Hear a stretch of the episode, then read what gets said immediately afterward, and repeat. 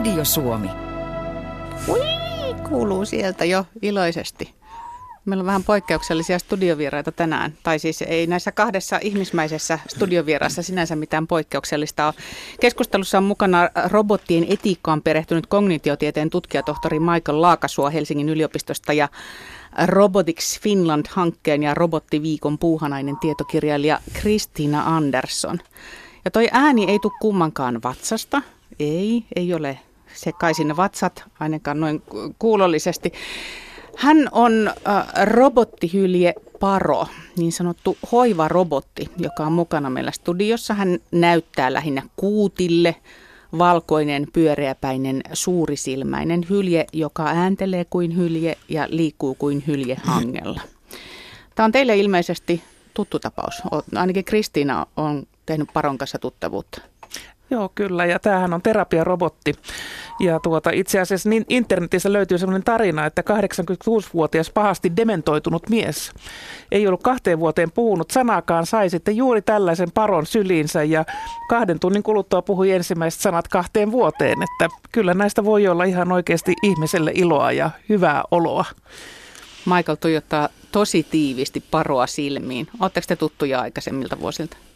En ole aikaisemmin tavannut tätä, tätä kyseistä laitetta. Okei. Okay. Sä äskettäin otit jo kontaktia, katsoit, että miten se seuraa sun sormenliikkeitä ja... Joo, tota, mä yritin analysoida sitä, että mitä sensoreita siihen on laitettu ja yritin arvioida, että minkälaista prosessointia se tekee ja millä tavalla se siihen on ohjelmoitu tota, interaktiivisuutta. Herättääkö toi sussa mitään inhimillisiä tunteita? Um, Halua rapsuttaa? Ei oikeastaan se, että kun tuon kanssa leikin, niin mä leikin sen kanssa lähinnä nimenomaan siitä näkökulmasta, että se on jonkinnäköinen nukke tai reaktioautomaatti. Joo. Ja tota, no ehkä nykyään mä en enää niin kuin itse koske eläimiin, koiriin tai kissoihin, en niitä enää rapsuttele. On ehkä tullut jotenkin liian tautitietoiseksi tai jotenkin vinksahtanut sen asian suhteen, mutta tällaiseen niin kuin kliiniseen esineeseen on toki niin kuin tästä näkökulmasta helpompi koskea. Se, mitä sitten niin kuin ehkä tutkijan ammattinäkökulmasta rupeaa sitten miettimään, on sitten se, mihin mun kollegani Mikko Salmela usein puuttuu, on se, että hänen mielestään jo siinä vaiheessa, kun tutkitaan ihmisiä ja ihmisten reaktioita koneisiin, niin ihmisille pitäisi aina kertoa siitä, että näillä koneilla ei ole tietoisuutta ja että näillä koneilla ei ole muistia ja eikä ole tunteita ja muuta sellaista. Aha, niin että se pitäisi tehdä saman tien selväksi se, että ettei tule huijattua oloa kellekään. Joo, tämä on ollut hänen yksi keskeinen huolensa näissä meidän apurahahakemuksissa muun muassa. Mä näin, se oli varmaan viime vuosikymmenen loppupuolta dokumentin japanilaisesta robotiikasta, jos oli paljon muutakin, mutta siinä minä ensimmäistä kertaa näin tämän kaverin, eli robottihylje Paron. Arvatkapa, mikä mun ensireaktio oli, kun siinä dokumentissa näytettiin japanilaisvanhuksia hellimässä tätä hyljettä? Kerro. Tirvahdin ihan suoraan itkuun. Ai miksi? Mulle tuli jotenkin semmoinen äh, suunnaton suru, että tähänkö on menty, että eikö meistä enää ihmistä riitä ihm- toiselle ihmiselle että tämäkö on se meidän tulevaisuus, että koneet hoitaa sen meidän hellyyden tarpeen. Ja sanottakoon saman tien, että tässä vuosien varrella mä olen muuttanut mielipidettäni ja kääntänyt mieltäni kyllä aika jyrkästi toiseen suuntaan. Mutta se ensi reaktio oli puhtaasti se, että apua, tätäkö tämä tulevaisuus on aika moni reagoi just tuolla tavalla ja monethan sanoo, että nyt korvataan roboteilla inhimillisyys, mutta eihän siitä ole kysymys. Ja sitten kun me mietitään sitä, että minkälaista inhimillistä tuolla on, inhimillisyyttä tuolla on tarjolla, kun ajatellaan vaikkapa viimeaikaisia tapahtumia kupittaalla tai monenlaisia kodinhoidon ongelmia tai sairaanhoitajien uupumusta ja tällaista, niin mitä inhimillisyyttä me loppujen lopuksi halutaan silloin, kun me sanotaan, että nyt pitäisi olla sitä inhimillisyyttä. Ja pystyykö robotti sitten tarjoamaan parempaa inhimillisyyttä kuin monet ihmiset, niin nämä on tietysti asioita, mistä pitäisi oikeastaan keskustella, että jos me ihmiset emme tule paremmiksi ihmisiksi ja inhimillisimmiksi toisiamme kohtaan, niin silloinhan meidät hyvin voi korvata roboteilla. No tänä iltana toivottavasti tästäkin aiheesta ehditään muutama sana lisääkin vaihtaa. Jos jollakulla kuuntelijalla on nyt vielä se mielikuva, että eihän tämä aihe mua liippaa, niin on ehkä pakko vähän herätellä ja todeta, että robotit yhä vahvemmin liittyy just esimerkiksi hoivaan, sairaaloihin. Ja sitten jos me lisätään esimerkiksi vielä se takuvarma klikkisana seksi, niin kas, mm. joko kuunnellaan siellä. Robottiimurit, ruohonleikkurit, leikkausrobotit, teollisuuden robotit, autot, Helsingin metro. Meillä on aika paljon tällaisia esimerkkejä, missä robotiikka on jo ihan tätä päivää. Mihin niitä on tulossa lisää? No robotteja tulee ihan joka sektorille. että ei ole olemassa mitään semmoista elämän tai elinkeinon aluetta, minne niitä ei olisi tulossa. Ja siksi täytyy aika paljon nyt olla hereillä. Ja itse asiassa tuossahan jo puhuttiin, että oliko se milloin Michael 2020 Yhdysvaltain presidentti voi olla robotti vai milloin se oli, että että koska niiden älykkyys kehittyy tällä hetkellä oikeastaan aika paljon. Ja sit Presidenttiä vai robotti? niin nyt puhutaan näistä roboteista. niin tota, ei ole semmoista aluetta, minne ne eivät tulossa ja sen takia kyllä ihmisten täytyy olla todellakin hereillä ja toi seksiasia, mistä mainot, mainitsit, niin Lovotix, eli rakkausrobotiikka, niin se on kanssa isosti kehittyvä ala. Hmm. Ja sitten saman tien tässä, kun tämän suustaan päästät, niin tulee mieleen se sana etiikka. Mutta jätetään se nyt ihan vielä hetkeksi hautumaan sinne.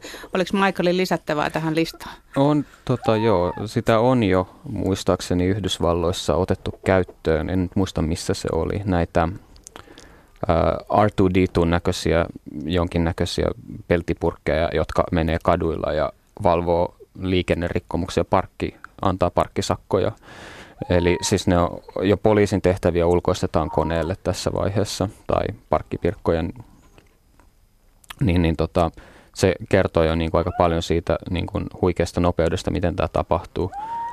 Et niin kuin vielä 2013, kun näistä asioista yritti vähän ihmisten kanssa keskustella, niin ei, joku niin kuin robottipoliisi, niistä olisi pidetty ihan täytenä tieteisfiktiona, mutta siinäpä ne ensimmäiset versiot jo menee tuolla kaduilla.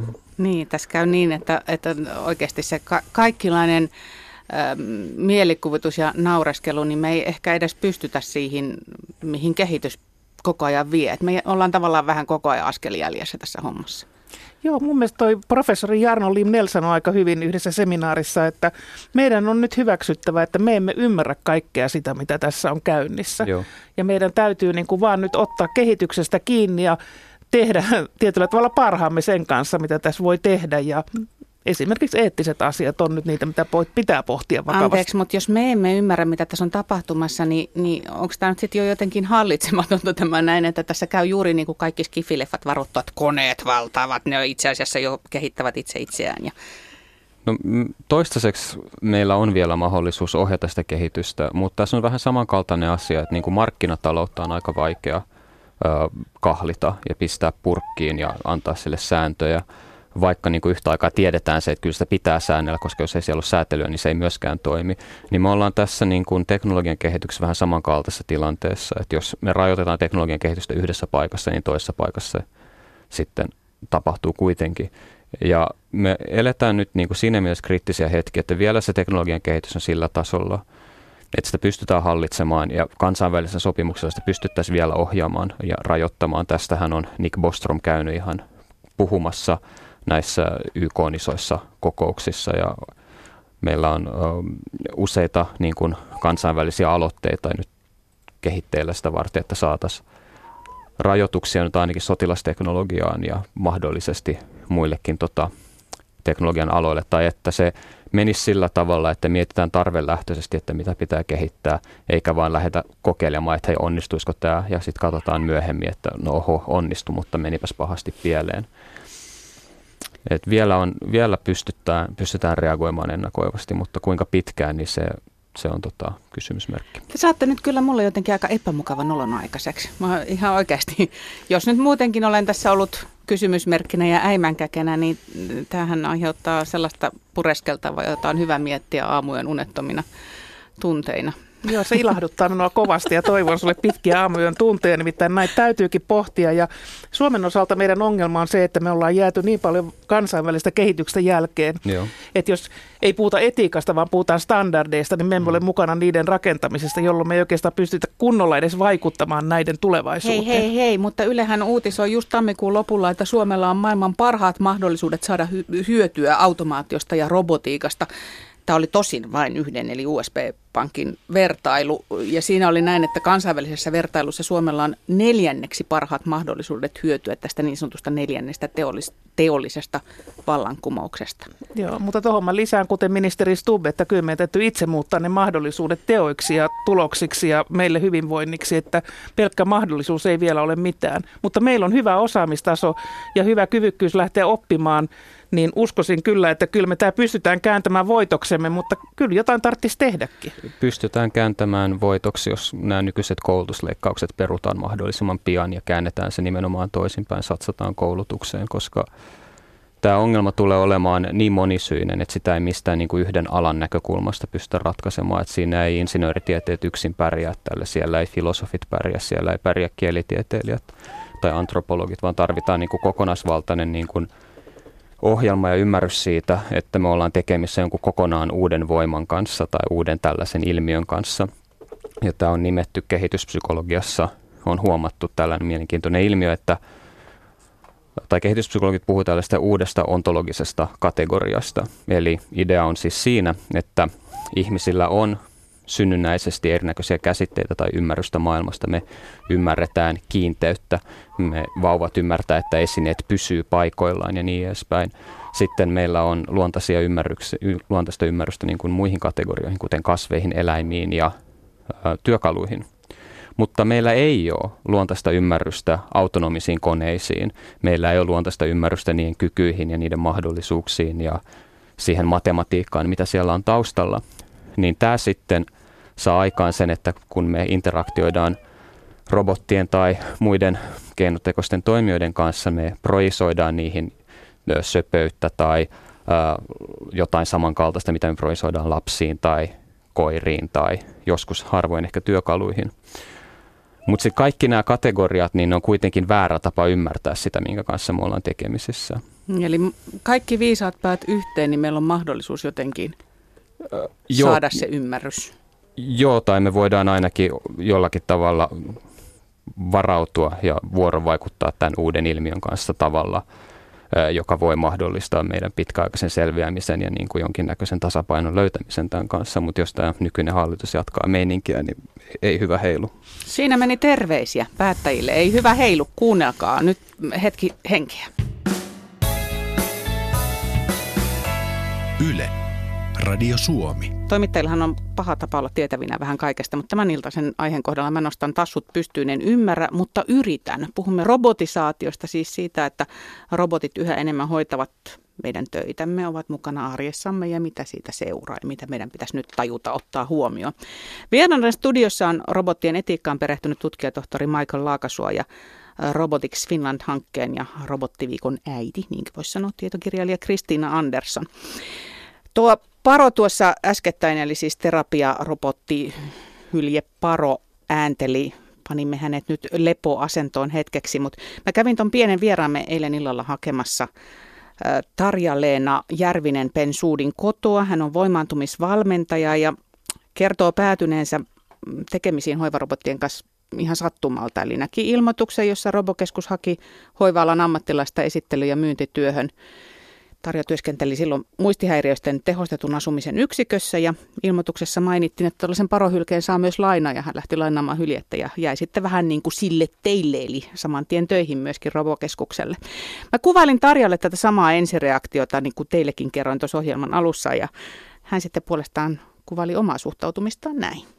Mulla taas oli eka kerran, kun, tai silloin kun mä näin, niin mä näin sen vaan siis niin kuin se ilmoituksen ja sitten mä menin sinne nettisivuille, Innohoivan sivulle ja näin sen siellä. Ja, niin mä ajattelin, että voi vitsi, tuo on hauska, että hyvä juttu.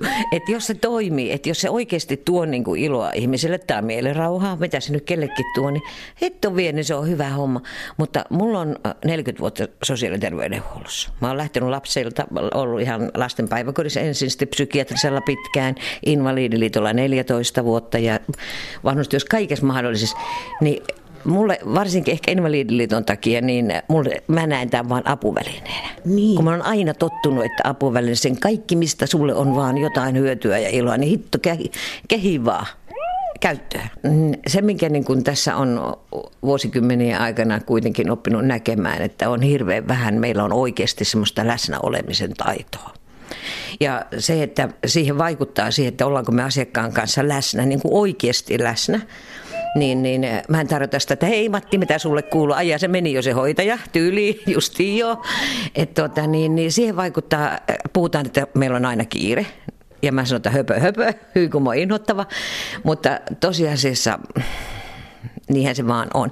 Meitä, me mietitään sitä, että mitä työkaverit ajattelee, että ää, niin kuin me ei oltaisi oikeasti töissä, jos me vaan istutaan ja leperellään jonkun kanssa tai puhutaan jotain asiaa, niin me koetaan, että pitäisi olla hirveän niin kuin aktiivinen, tehdä perushoidollisia töitä, siivota, tehdä kaikkea muuta, mikä on tärkeää, ehdottomasti tärkeää, mutta se ei ole niin kuin sille kaikille aikansa. Onko ja, se vähän niin, että meidän pitää näyttää työtelijälle, jotta uskotaan, joo. että me ollaan työtelijäitä? Sehän, tuohan vaan niin kuin, että sä oot töissä, jos sä vaan niin kuin juttelet jonkun mm. kanssa. Vähän niin kuin silleen. Mm. Että tuota, niin, niin, äh, jossain vaiheessa mä sanon, että kun joku arvioi tämän hintaa, että kun tämä on kauhean kallis, niin mä sanon taas edelleen kerran, että so, että väliäksi sillä on, mutta onko se vähän niin, kuin niin että, että me tarvitaan tämmöinen, äh, jotta me opittaisiin uudestaan olemaan läsnä. Nythän se on sallittua, jos mä juttelen, sä oot mun asiakas. Mm. Ja me jutellaan tälle parolle ja tälle robotille ja mä oon niinku duunissa tässä. Mä teen terapia, eikö niin? Joo, ei tässä ole niinku mitään. Tää on ihan salli, sallittua. Mutta niin ikävä kyllä näin se vaan niin kuin taitaa olla. No, tämä on mun henkilökohtainen mielipide, mutta että... Mm. Mä en tiedä, voiko tämä, niin kuin moni sanoo, että, tai moni ja moni, mutta aina jotkut kysyvät, että ensinnäkin, että puhuuko se suomea? Mä sanoin, hei, se on hylje, se puhuu hyljettä. ja sitten että, tuota, niin, niin, äh, sitä, että eikö se tee enemmän? Mä sanoin, miksi sen pitäisi tehdä enemmän? Että niin kuin mäkin olen miettinyt sitten, että jos on, kysymys on siitä, että se tuottaa, se rauhoittaa sinua. Esimerkiksi panikkihäiriöstä hän kokee tämän rauhoittavana. Niin miksi sen pitäisi niin kauheasti tehdä ihan oikeasti, kun meillä on muutenkin niin kuin actionia ihan älyttömästi. Kaikki vehkeet toimii sitä, tätä ja tuota, että jos sen tarkoitus on rauhoittaa, niin eihän se saa tehdä paljon. Se on ihan hyvä noin, tuommoisena. Joo. Mm, sä oot ihan hyvä noin, sanoi siinä Tarja-Leena, Laiti, mm. äh, Tarja-Leena Järvinen Pensuuda ja, ja tota, lupaan palauttaa paron hänelle huomenna. Mä jäin miettimään, että sehän on kauhean kaunis ajatus, jos robotit mahdollistavat sen, että, että niitä käsiä tai sitä ihmisen läsnäoloa jää johonkin muuhun kuin niiden perusaskareiden suorittamiseen. Mutta onko tämäkin nyt sitten utopia, kun ajattelee näitä tämän päivän tuottovaateita, että, että loppujen lopuksi niin, niin niillähän pystyy korvaamaan sitten kyllä myöskin sitä työvoimaa? No luin just semmoisen tutkimuksen, jossa sanotaan, että 60-80 prosenttia sairaanhoitajan työnajasta, työnajasta menee erilaiseen logistiikkaan ja kirjaamistyöhön, jolloin aika vähän jää itse asiassa siihen varsinaiseen hoivatyöhön aikaa. Ja jos sitten tämä työ, mikä tällä hetkellä on jo robotisoitavissa, eli tämmöinen kärryjen työntely ja pillereiden kuljettelu ja mikä siellä nyt sitten on sitä aikaa vievää, niin voitaisiin korvata roboteilla, niin ainakin toivoisin, että hoitajat silloin haluaisivat käyttää sitä aikaa siihen inhimilliseen läsnäolon sen potilaan kanssa silloin, kun sitä tarvitaan. Mutta eihän kaikki edes halua sitä inhimillistä läsnäoloa, että meillä on aika paljon esimerkkejä hoitajista, jotka ovat halunneet korvata läsnäolon äkki, äkillisellä poistumisella paikalta, että nämä, nämä ei ole niin yksinkertaisia asioita kuitenkaan, että korvataan. Mutta tietysti teollisuudessa on jo tehtäviä, joissa on korvattu joku työtehtävä robotilla ja se ei ikinä enää palaa ihmiselle silloin se työ. Mutta kyllä nämä ihmiset ainakin toiseksi ovat keksineet muuta työtä. Esimerkiksi Attendon hoivakodeissa on käytössä tämmöinen pikkurobotti, joka vetää muun muassa keppijumppaa vanhuksille. Ja mun mielestä nyt me alamme olla sen kysymyksen äärellä, että kuka kertoo robotille, mikä on oikein ja mikä väärin. Michael, kuinka pahasti myöhässä me olemme tämän etiikan suhteen? No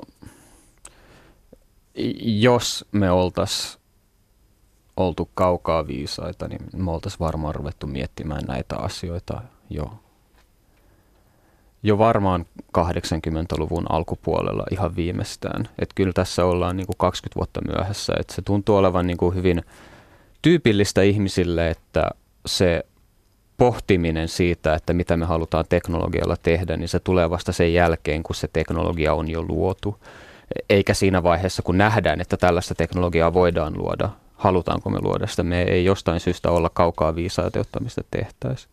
Mutta mä haluaisin kommentoida vielä tuota edellistä aihetta, eli tästä niin kuin läsnäolemista ja keskustelua.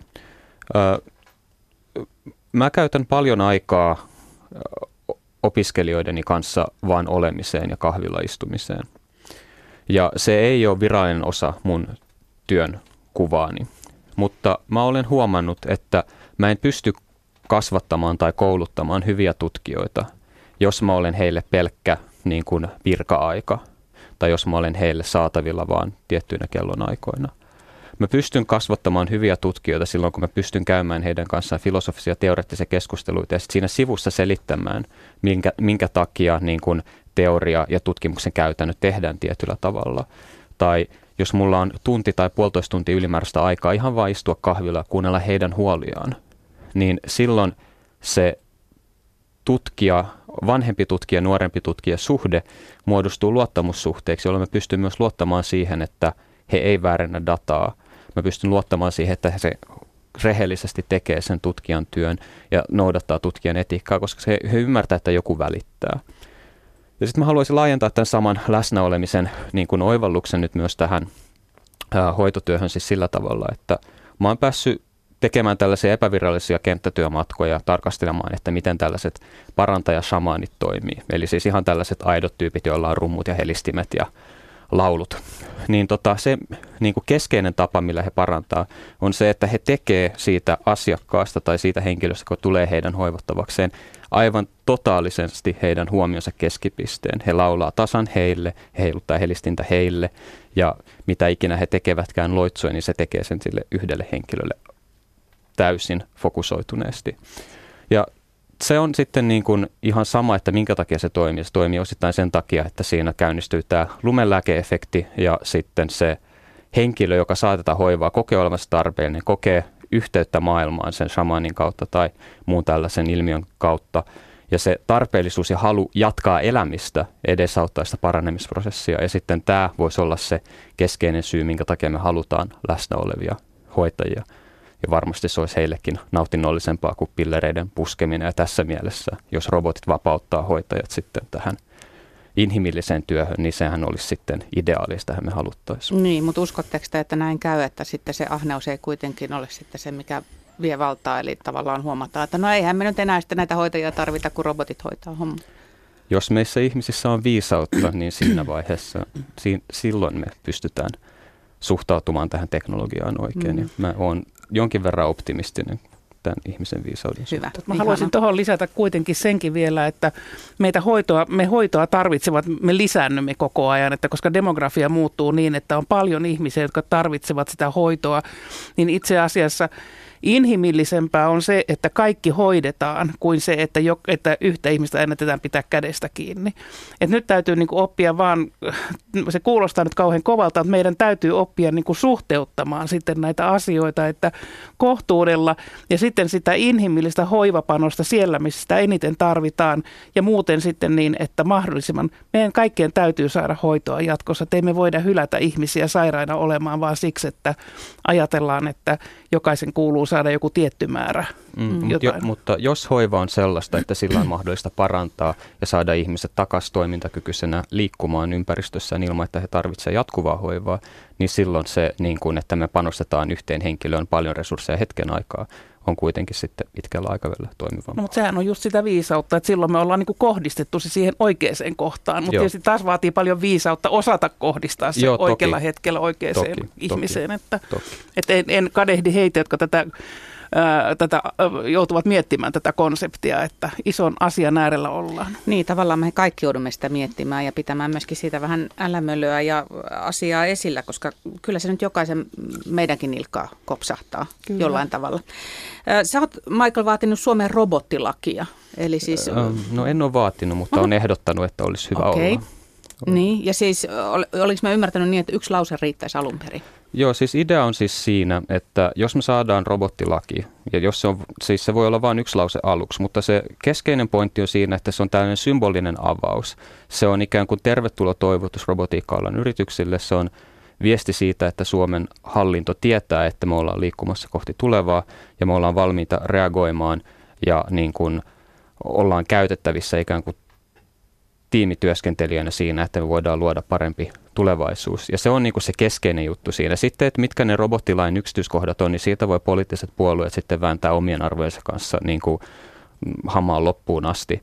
Ja todennäköisesti tulee monta versiota robottilaista myötä, kun roboteille kehittyy uusia ominaisuuksia, niin pitää varmaan päivittää robottilakia tai määritellä, että jos meillä on yksinkertaisia robotteja, niin käytetään robottilakia 1a, jos on monimutkaisia robotteja, niin käytetään robottilakia 1b ja niin edespäin. Mehän, siihen varmaan tulee kaikki tällaisia. Mehän jatkamme kohta siitä, että kuka sen ymmärryksen tästä laista sitten niihin robotteihin ohjelmoi. Yle, Radio Suomi. Tutkijatohtori Michael Laakasuo ja Robotics Finland-hankkeen ja Robottiviikon äiti tietokirjailija Kristina Andersson ovat täällä vieraana tänään ja päästiin oikeastaan siis siihen, siihen etiikkasanaan ja, ja siihen, että kuka roboteille sitten kertoo, että mitä lakia niiden pitäisi noudattaa ja niin edelleen. Lakihan kuulostaa byrokratialle ja etiikka kuulostaa kalliille.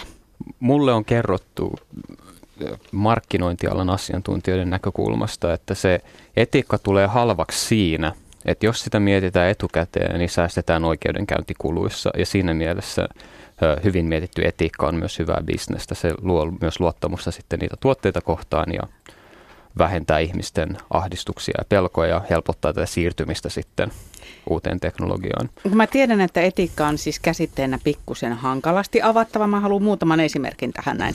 Ihmisen elämähän on pelkkää valintaa. Jos teen näin, niin siitä seuraa tätä. Ja jos teen noin, niin tulos on erilainen. Ja liikennehän on tästä erinomainen esimerkki. Eli siis mm, esimerkiksi puhutaan nyt robottiautosta. Kuskin roolia autolle – kuka tai mikä tekee päätökset kaupunkiliikenteessä? Siis kuinka voimme luottaa auton käsin, että se osaa reagoida oikein? Niin, tota, tämä onkin mielenkiintoinen kysymys. Klassisesti ajatellaan, että jos me ohjelmoidaan koneita, niin siellä on joku, joka ohjelmoi sitä konetta. Mutta nyt on luotu sellaisia ohjelmistoarkkitehtuureja, jossa ikään kuin ei tarvitse tehdä mitään muuta kuin luoda alusta sille, että kerrotaan koneelle, että tätä sun pitää oppia. Ja sitten viedään konetta siihen tilanteisiin ja niihin tilanteisiin, missä sen pitää oppia. Ja kukaan ei tavallaan ohjelmoi sitä konetta enää, vaan se ottaa sen se ottaa tiettyihin niin kuin raameihin perustuen, se ottaa informaatiota ympäristöstään ja sitten ö, optimoi itse omaa käyttäytymistään. Eli silloin sitä konetta ei kukaan varsinaisesti ohjelmoi sen jälkeen, kun sille on niin kuin luotu se pohja. Niin sitten niin kysymys on, kuuluukin siinä sitten, että minkälaisia tilanteita sille pitää opettaa ja missä vaiheessa oppimisalgoritmi se pitää laittaa pois päältä, että nyt se on oppinut riittävästi. Niin tällaisessa tilanteessa sitten niin mä en tiedä. Tämä on just sitä, että mulla nyt ei ole sitä robottikategoriaa siellä päässä. Mä en tiedä, että miten mä haluaisin, että se toimii. Mä en osaa suhtautua tähän mitenkään. Ja tämä on sit, niin tullaan siihen, että tämän, tämän takia mä haluan sitä asiaa niin, tutkia. Niin, mä, mutta Kristiinalla on jotain mä, Kristiina saa kohta sanoa, mutta mä vaan tarkennan sitä, tarkoittaako tämä sitä, että mä käyn sitten tulevaisuudessa autoa vastaan oikeutta, että sä nyt kolaroit mun kanssa. Tai mun auto käy toista autoa vastaan oikeutta, että kuka tässä oli oikeassa ja kuka väärässä. Eihän se nyt noin välttämättä mene, että mulla on tässä nyt kaksi esimerkkiä. Toisaalta Volvo on ilmoittanut, että jos robotti Volvolla, sillä täysin autonomisella autolla tapahtuu kolari, niin Volvo ottaa vastuun siitä kolarista. Mutta silloin ihminen ei saa ollenkaan olla siinä välissä, että ihmisen täytyy olla pois luupista. Ja mä itse olen nyt ajanut robottiautolla no se on semmoinen, sitä täytyy välillä auttaa, mutta kuitenkin tämmöinen robottimersu. Ja oli semmoinen tilanne, jossa oli kadun tois, molemmilla puolilla oli autoja ja se oli erittäin, että sillä oli yhden auton tämmöinen ja yhtäkkiä hyö, hyökkää semmoinen pieni poika skeittilauta kädessään sinne keskelle katua, ei mitään suojateita eikä mitään. Mä tietysti kun on pitkään ajanut, niin kuin robottialan jarruttaa, mutta se autokin jarrutti. Eli kyllä nämä autot niin nyt tehdään sellaisiksi, että ne viimeiseen saakka välttää kuitenkin sitä törmäystä, että olisi ihan mihin tahansa. Että ei niitä niin kuin, enkä itse edes kannattaa sellaista, että ne ohjelmoitaisiin jotenkin valit, tekemään valintoja, tappa, tapanko tuo vai tapanko tuon, vaan ne välttää viimeiseen asti sitä, sitä onnettomuutta. Ja ainakin se, mikä nyt vuoden mittaan on tullut kokemus tästä ajamisesta, niin nyt se ainakin toimii. Sitten mä lupasin tuossa alussa sen klikkisanan seksi, niin napata se, koska Michael on itse käyttänyt esimerkkinä seksirobotteja valmistavia yrityksiä siinä, että, että jos niin kuin sääntöjen ja lakien tekeminen jää niiden robottajien valmistajille, niin se on lyhytnäköistä. Ja sun ajatus on kai siis se, että, että kun robottiahan voi kohdella kuinka huonosti tahansa, niin sä opit sen käytöksen ja, ja sä saatat siirtää sitä myöskin sitten kanssa ihmisiin. Niin, onko mä jyvällä? Tämä ei ollut mun ajatukseni, tämän esitti Tomi Kokkonen, terveisiä vaan hänelle tota, filosofi Robottiakatemiassa 18. päivä tätä kuuta. Mutta se mun ajatukseni, vaikka tämä Tominkin ajatus on erittäin hyvä, että jos me niin kun kohdellaan koneita huonosti, niin me raistetaan itseämme, niin tämä on hyvä, hyvä pointti. Mutta se mun ajatus oli siis siinä, että jos tulee seksirobotteja, niin vaikka muuten saattaisin liberaalina ihmisenä kannattaa niin kuin, löyhiä lakeja, mitä tulee seksinostoon ja muuta sellaista. Niin sitten tässä kohtaa niin kuin herää vaan kysymys sille, että kyse on kuitenkin teknologiasta, johon liittyy suuri addiktiopotentiaali. Ja jos joku väittää, että ei liity, niin voi vaan kysyä, että mikä on internetpornon niin kuin kulutuksen trendi, se on eksponentiaalinen. Mutta okei, jatketaan eteenpäin. Mutta siis jos niin kun meillä on helposti saatavilla olevaa seksiä, joka mahdollistuu teknologian avulla, jossa on addiktiopotentiaali, niin ja sitten jos se niin kun seksin tyydyttävyys sen koneen kanssa on riittävän hyvää, niin mikä meitä motivoi sen jälkeen enää hakeutumaan parisuhteisiin. Niin, Parisuhteissa. Aivan. Kauhean työteliäs ja vaativa asia. Mutta parisuhteethan on se paikka, missä ihmiset oppii toisen huomioon ottamista, anteeksantoa, oppii osoittamaan rakkautta, oppii vastaanottamaan rakkautta, oppii sellaisia taitoja, mitä me monesti sanotaan viisaudeksi. Ja jos me mietitään ihmisenä olemista, ihmisenä elämistä, niin iso osa meidän elämän vaikeudesta, ei kaikki, mutta iso osa meidän elämän vaikeudesta on sitä, että meillä ei ole näitä taitoja kehitetty tai me ei päästä kehittämään niitä. Ja nyt sitten sosiaalisen median kautta me ajaudutaan jatkuvasti enemmän ja enemmän ongelmiin niin kuin sen kanssa, että meillä ei ole näitä ikään kuin sosiaaliseksi viisaudeksi ää, luokiteltavia ihmissuhdetaitoja. Ja sitten jos me puut, niin kuin poistetaan se biologinen motiivi hakeutua opettelemaan toisten huomioon ottamista ja anteeksantoa ja muuta sellaista, niin minkälaiseen yhteiskuntaan me päädytään elämään? Niin tämä on tavallaan se niin kuin kysymys tai sellainen niin kuin käytännön niin kuin huomio, minkä mä haluaisin tehdä sosiaalipsykologina ikään kuin mutta saako tähän heittää ihmiskaupan? Että jos me ajatellaan, että me voitaisiin ihmiskaupan uhreja vähentää sillä, että olisi tämmöisiä robotteja, joita nämä pervot sitten saa piiskata tuolla, niin, niin eikö se silloin olisi hyvä asia, Michael? Totta kai, ja, mä, ja kuten sanoin, mä, mä en, mä en ole niin tätä asiaa vastaan. Ja niin kuin, epäilemättä tähän liittyy niin kuin hyviäkin puolia. Se, mitä mä vaan haluan tuoda esiin ikään kuin ammattitaustani takia on se, että tässä on tällaisia ongelmakohtia myös ja niitä, nekin pitää huomioida. Mä en ota kantaa siihen sitten, että pitääkö lopulta seksirobotit sallia vai ei. Se on mulle henkilökohtaisesti aivan sama. Mua niin kuin, tämä kiinnosta mistään muusta näkökulmasta. Hmm. Äh, te saatte kyllä ihmisen äh, aivot käymään ylikierroksella hirveästi ajateltavaa ja hirveästi ihmeteltävää. Ja sittenhän se kysymys on se, että nyt kun me ollaan peloteltu kaikki takajaloille ja kaikki on hämmentyneitä ja muuta, niin sanokaa nyt, että mistä me sitten lähdetään tekemään itsellemme tätä tulevaisuutta, eli, eli millä tavalla me niin kuin hanskata, me tavalliset ihmiset, jotka emme ajattele tutkijan aivoilla, mutta koko ajan yhä enemmän olemme tekemisissä robottien kanssa. Niin miten me saavutamme sen suhteen niiden koneiden kanssa? No ihan ensimmäinen asia on se, että ihmisten täytyy saada tietää, että näitä. Olin just erään yliopiston työelämäfoorumissa puhumassa ja opiskelijoista yksi oli nähnyt teollisuusrobotin ja toinen oli kuullut, että sellaisia on olemassa. Ja nyt jos meillä on yliopisto-opiskelijoita, jotka näin vähän tietävät, että tällainen valtava kehitys on käynnissä, niin me ollaan kyllä oikeasti todella pulassa. Ja varsinkin me ajatellaan sitä yhtä ihmistä, joka yhtäkkiä kohtaa robotin, että mitä tämä on. Kaikkien suomalaisten täytyy nyt saada tietää tästä. Sitten me tarvitsemme tarvitaan yhteiskunnan kuntatason tämmöisiä strategioita, jos on eettiset näkökulmat huomioitu. Ollaan valmiita säätämään lakeja, jos sellaisia tarvitaan ja, ja muutenkin niin kuin linjaamaan asioita, että miten me saadaan robotisaatio etenemään maassa, joka on jäänyt kansainvälisestä kehityksestä jälkeen. Niin nämä on semmoisia tärkeitä asioita. Kyllä mä itse pidän tätä tärkeimpänä asiana tätä kansalaistietoisuutta, mitä tämäkin ohjelma edistää. Että kiitos vaan Ylelle, että tämä Joo, on nyt kyllä. Kristina Anderssonille kiitokset Michael. Saat viimeisen puheenvuoron. Niin.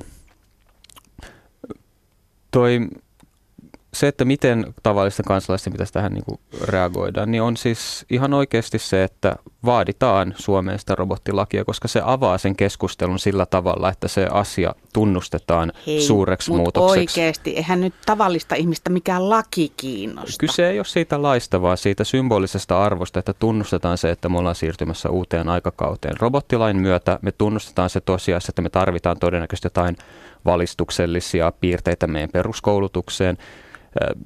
Todennäköisesti meidän pitää sisällyttää ohjelmointia ja mahdollisesti jotain, jos meillä aikaisemmin oli ympäristöoppia, mikä sai kaikki suomalaiset rakastamaan kotimaataan ja luontoa, niin ehkä meillä nyt pitää olla sitten jotain robotisaatio-oppia myös siellä peruskouluissa. Mä en oikeastaan näe sille mitään muuta vaihtoehtoa kuin se, että siitä tulee tällainen julkisesti tunnustettu uusi ilmiö meidän yhteiskunnassa samalla tavalla kuin ilmastonmuutoksen tunnustamiseksi piti käydä vuosikymmenien vääntö. Niin tässä ja on sama, käydään edelleen. Ja edelleen käydään, mm. mutta tässä on samanlainen tilanne, mutta me ei, meillä ei ole mahdollisuutta sössiä tätä. Meillä, ei ole, meillä on tämän asian kanssa vielä vähemmän aikaa kuin ilmastonmuutoksen kanssa.